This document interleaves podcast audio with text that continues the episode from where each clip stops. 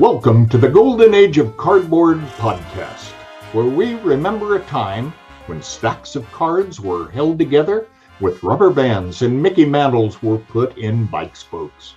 We hope you will enjoy and reminisce as you come along with us as we tell stories about the baseball cards from the Golden Age of Baseball. We will examine the state of the vintage baseball card market and talk to some of the greatest collectors in the hobby. You won't be hearing us talk about any chrome or shiny cards here. Now, to take you on this retrospective journey, here's your host, direct from the shallow end of the gene pool, my son, Mike Moynihan. Yo and hello, everybody. Welcome to another episode of the Golden Age of Cardboard podcast. And as my dad just said, I'm your host, Mike Moynihan. And this week I'm going to do, you know, I'm, how do I say this? I've been a little bit sullen, been a little bit crying in my beard lately about the hobby, and I admit it. And been a little bit of bit whiny about the hobby and how it's growing, and you know, my thoughts about it, all that kind of stuff. I've done some videos about it. But for my podcast here, I wanted to kind of show the other side of that, of where I'm getting mentally. And one of my friends said, Man, Mike, it just sounds like you need a hug. And he's not wrong, but I've been stuck in this funk about the hobby and not feeling not great. That's not a great thing, by the way, to ever be in a funk. And it's funny, you know, my dad does my intro. And for those of you that don't know, that really is my dad.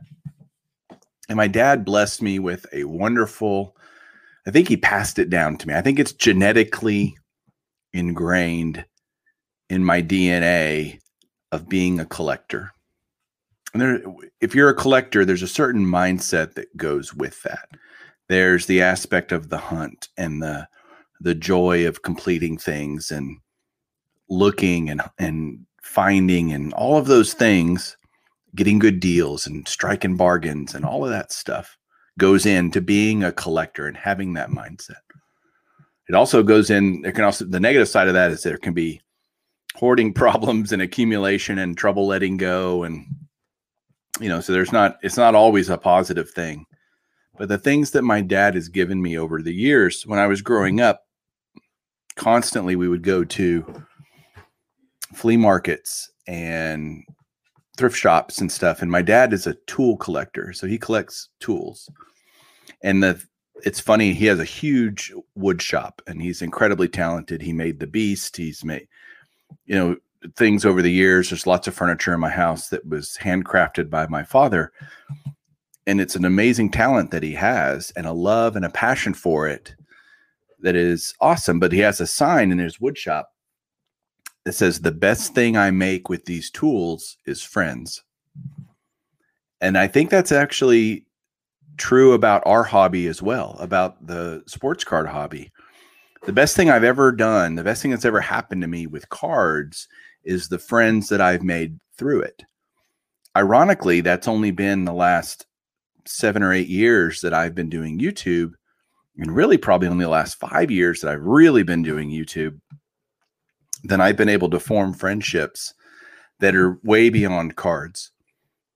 And it's the cards that connect us, but it's the friendships that grow out of that from that spark of collecting. That's that, you know, united spark, that united collector mentality that we have that uh, is awesome. It's the best thing about this hobby, period. Nothing else is even close not the money dang sure not the money. And i think that's what's been really bugging me is the money part of the hobby has really been bothering me a lot lately. I'm kind of tired of everybody just talking about money money money money and how much they've made and the, they invested in this card and it went up and they sold it and they made a mint and you know good for them. But that's not why i or many of us got into this hobby. I got into it as a kid and as i was going around flea markets with my dad and we'd find a booth that had sports cards, baseball cards, especially. I would always ask to buy a pack as I'm lugging around, you know, a block plane or a hammer or something my dad had bought. I was always his little mule and happy to do it. Loved just being spending time with him and all that. Uh, but occasionally we would find cards, and I remember getting some packs and always just that little bit of joy of opening a pack in the early 80s, mid 80s. So much fun. And I, I think a lot of the joy has been sucked out of the hobby because it's been so money driven lately. It just feels like that's all people are talking about. And so I've, I think that's what's been bothering me. And so what I've decided to do is the topic tonight on this episode is going to be about building a vintage set. And the reason I got this idea was I had a comment on one of my videos from a from a watcher, and he suggested buying a vintage or accumulating a vintage set. And that literally just went eureka in my brain of that's a great idea. Because when I was a kid, I would, and probably a lot of us as kids, uh, tried to build a set by either buying boxes or whatever, and you wanted to complete the set. And if you remember that joy of getting that set or putting it in a binder and all of those things, having all the cards and looking at them and just enjoying them, I, I've missed out on that a lot lately. Uh, I just haven't participated in that part of the hobby in a long, long time. Now I buy a Topps set every year.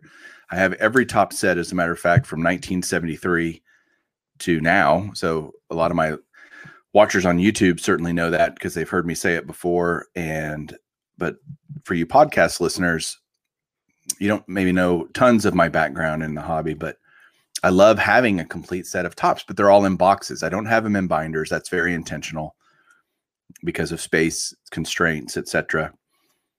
But I've wanted to start going backwards. I wanted to start. I'd love to have every Topps set, right? Who wouldn't? I mean, that'd be awesome. And I know there's a bunch of guys out there in the community that collect sets, and I envy them and admire them for doing that. I think it's really, really cool. And they just build sets slowly and meticulously and patiently. And again, I admire that. So I thought that that's a really great idea. When that guy commented that, I had this just eureka moment and thought, I'm going to do the same thing. And so I want to I'm going to start this journey tonight. I'm going to talk about it tonight, and hopefully, I'll I'll hopefully be able to give updates as I acquire more cards and stuff. And I'm going to specifically start with the 1960 Topps set. That's what I'm going to do. I'm going to build that set. I'm going to put it in a binder, keep it in a binder so that I can look at it. And the reason I'm doing 1960 Topps is that was always one of those super vintage sets that I just thought was so cool looking. I mean, you've got 1960 Topps. We're all intimately familiar with it, but it's, you know, the horizontal cards. It's actually the last set that Topps did that's all horizontal pictures. It's actually got two pictures. You got a color photo and then a inset kind of black and white photo. And the cards are so colorful and the names are all different colors and the combinations are interesting and you're questionable and it's got the really awesome all-star cards and some great rookies and so it's always a set that I've loved. In fact, when I started collecting vintage again and doing trying to get all the Hall of Famers in a certain set, 1960 was the first one that I did for that reason that because it I, it just has it evokes so many memories for me and and being a kid and just thinking those cards were so cool. And 1960 Topps is not a huge set. Um, I'm gonna, if you're watching on YouTube, you'll be able to see this, but I'm gonna share my screen because there's a great resource out there for people that if you just want to go learn about any Topps set, any set, period, not just Topps, but any set, and that's called the Cardboard Connection. And it's just the cardboardconnection.com. And you can search and find all these things about these different sets. And 1960 Topps, it tells you about the product. It tells you how it was issued. It tells you the history of that set. It has some pictures, some examples. It breaks it down into what series were there. It gives you a checklist, which is great. And uh, just kind of talks about it. So the 1960 Topps set was issued in seven series. The high number series, series seven, uh, cards 507 to 572 are pretty difficult to get actually. Um, that's where the All Star cards are as well. But it is they have different colored backs and some cream and gray backs and etc. So I'm just going to try to get one card, one of each card. I don't necessarily going to try to get all the variations and the different backs and all that kind of stuff. But you know, it was a standard size set, two and a half by three and a half, and it's just a gorgeous set to me. Um, so there's factors in also determining me doing 1960 Topps and why I'm choosing to do that is number one, it is only 572 cards, which is a lot, but it's not a lot. You know, sets today are 700 cards. Back when, when I was a kid, it's like 792. That's just what you always knew. I don't know why 792. I wish maybe somebody could tell me that. Why did Topps do 792 uh, and, and not 800 or some round number? But I always remember sets as a kid being 792 set, 92 cards. And uh, so 572 cards in the 1960 Topps set is not crazy. The other things that I love about the 60 Topps set is I already have every Hall of Famer card from that set raw or not raw, uh, graded. I have them in PSA slabs, every single one of them. And so, ironically, that's a lot. What's cool also about the 60 Topps set is there's so many great players in the set. I mean, you've got Mantle and Mays and Aaron and Clemente and Banks and Eddie Mathews and, you know, Don Drysdale and Sandy Koufax and just Duke Snider, Yogi Berra. So many great players Warren Spahn's in the set. Stan Musial's in the set. Uh, just again, lots and lots of star players and great cards to go get.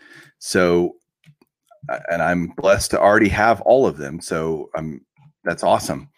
Uh, so what I've done is I took the checklist and I made a spreadsheet on my massive spreadsheet of kind of my entire collection of all different projects and whatnot that I'm working on, and I just copied and pasted the checklist and I'm just going to track which cards I acquire over time. I've already put in all the Hall of Famers that I have. And so at this point, I have actually a few. I only, and another good reason to do the set is I only had a few um, kind of common cards, I guess, not very many at all. These are going to go into the binder that I have already. Uh, I do have an extra Nellie Fox, and if I get some Hall of Famers, I'm just going to put them into the binder. If I get them raw, so I won't be mad if I get them necessarily. I'm not. I'm just not going to be out hunting and looking for them because we all know those are the most expensive cards in any vintage set. Uh, 60 Topps has two key rookies in it, really three, two key ones, and then a couple of kind of wow, interesting. Uh, you have the Yastrzemski rookie, which is I'm showing it on YouTube if you're watching on YouTube. But I have the 60 Topps Carl Yastrzemski rookie is a is a classic card, and also the Willie McCovey rookie is in the 1960 Topps set as well. And then the two kind of what I would call I would call them star rookies is uh, Jim Kaat, who someday might be a Hall of Famer, but Jim Kaat's in that set. Uh, I actually have that card too, so that's great. I already have that one in a PSA 7. And then Frank Howard is also has a rookie card in that set, which I don't have yet. That'll be one I get to go hunt for. So you've got again superstar power all across the set. I have all of those already, so it's going to make completing the set significantly less expensive. Not necessarily less difficult, I don't think, but just less expensive. And uh, so current and there's almost 60-ish 59 or 60 hall of famers pictured on uh, the 60 Topps cards so that's 10% of the check of the checklist already pretty much that I've already knocked out. And so that means I, I essentially I have 63 cards already given the again this smattering of commons that I already have. And so I need 509 more cards. So I've kind of got this goal in mind. Uh, whenever you're a collector, I think it's important to set goals, set goals for yourself that are high but achievable. That's true of any goal in life, but for cards, it's that's cool because all right, I need 500 cards. How do I get them? You know, I've never accumulated a vintage set before. And so I've been thinking through this and have some ideas and would love to get some feedback from anyone that has any other thoughts on picking these up. But I know that at shows, especially the national, you can go to boxes and there's just commons of all these old sets and you just kind of pick through them and whichever ones you i see guys there sitting at a table with checklists and they're marking off cards as they pick them up for their sets for whatever set they're building and so i'm going to be one of those guys now but my goal is to to get to where i can finish it by the national if that makes sense like I w- I don't necessarily need it done by the national but i want to be able to go to the national only needing a few cards and hopefully pick those up there to finish the set. That would be a goal of mine. And also, what's great is you can buy lots. Um, that's another way that I plan on attacking this set is not buying it card by card, but instead buying lots of 20 cards or 30 cards or 50 or 100 or whatever I can find searching eBay and the various different places that I can look for you know big groups of cards. So my goal is twofold. Number one to try to get it completed by the end of the national as i just said and to try to do it for under a thousand dollars for all the cards that i still need so again i need 509 cards so that's just under two dollars a card like just a shade under two two dollars a card i think if i which is a lot of money but it's still it's again, the hobby shouldn't be about the money. It's about building something and remembering. And uh, I don't know. I, I hope you guys can relate to what I'm talking about because I feel like it's hard to really articulate that feeling of buying these old cards and I condition. I don't know that I'm, you know, I, I'd like them to be nice, but I'm not like, man, they got to be crispy minty I just want the card.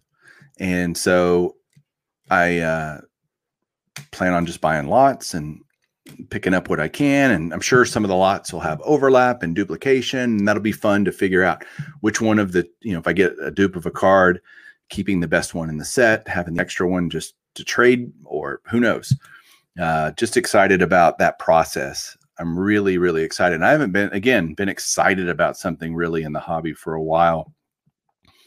So I'm really looking forward to this endeavor, this project, this adventure, and uh, hopefully you guys will enjoy going along with it uh, with me. So again, I need 509 cards. I needed a lot of cards. Uh, I'm probably going to post this my checklist on a Google sheet so that everybody can kind of see and follow along.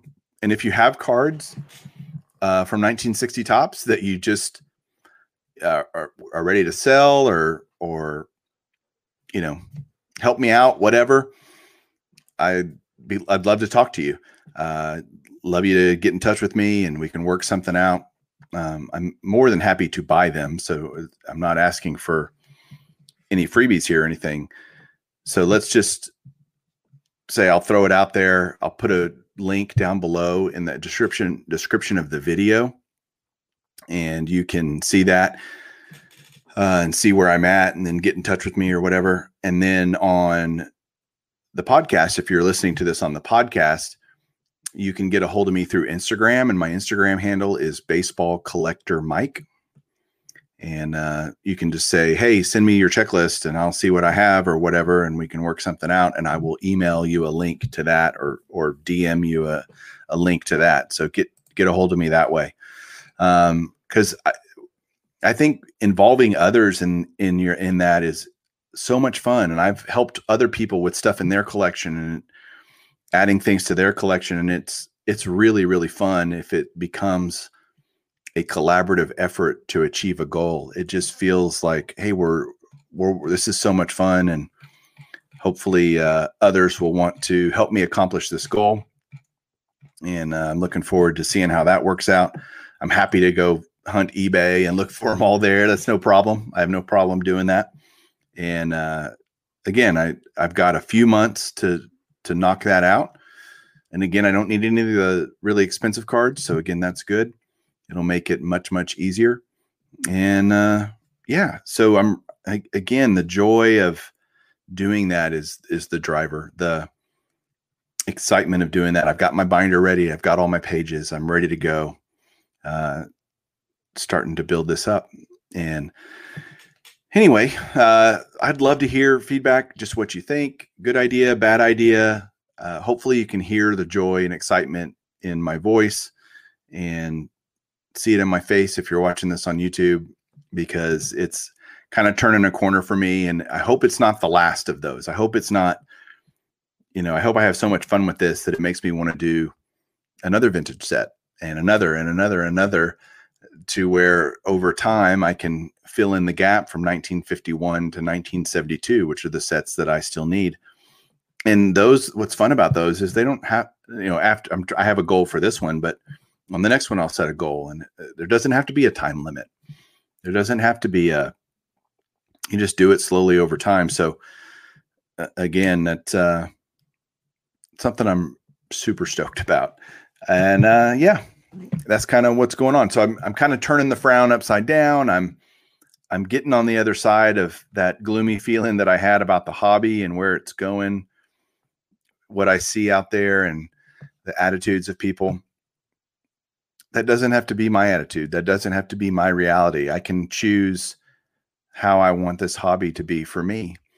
And this is the next step that I'm taking to to make it joyful again. So hopefully everybody out there is doing well, staying safe. And uh, I know this is a little bit shorter episode, but I just wanted to introduce this idea, this project, uh, and over time I will uh, keep you guys updated and appraised of my progress. So thanks everybody for tuning in. Thanks for watching. Thanks for listening. I really appreciate it, everybody out there. Have a great one and keep collecting.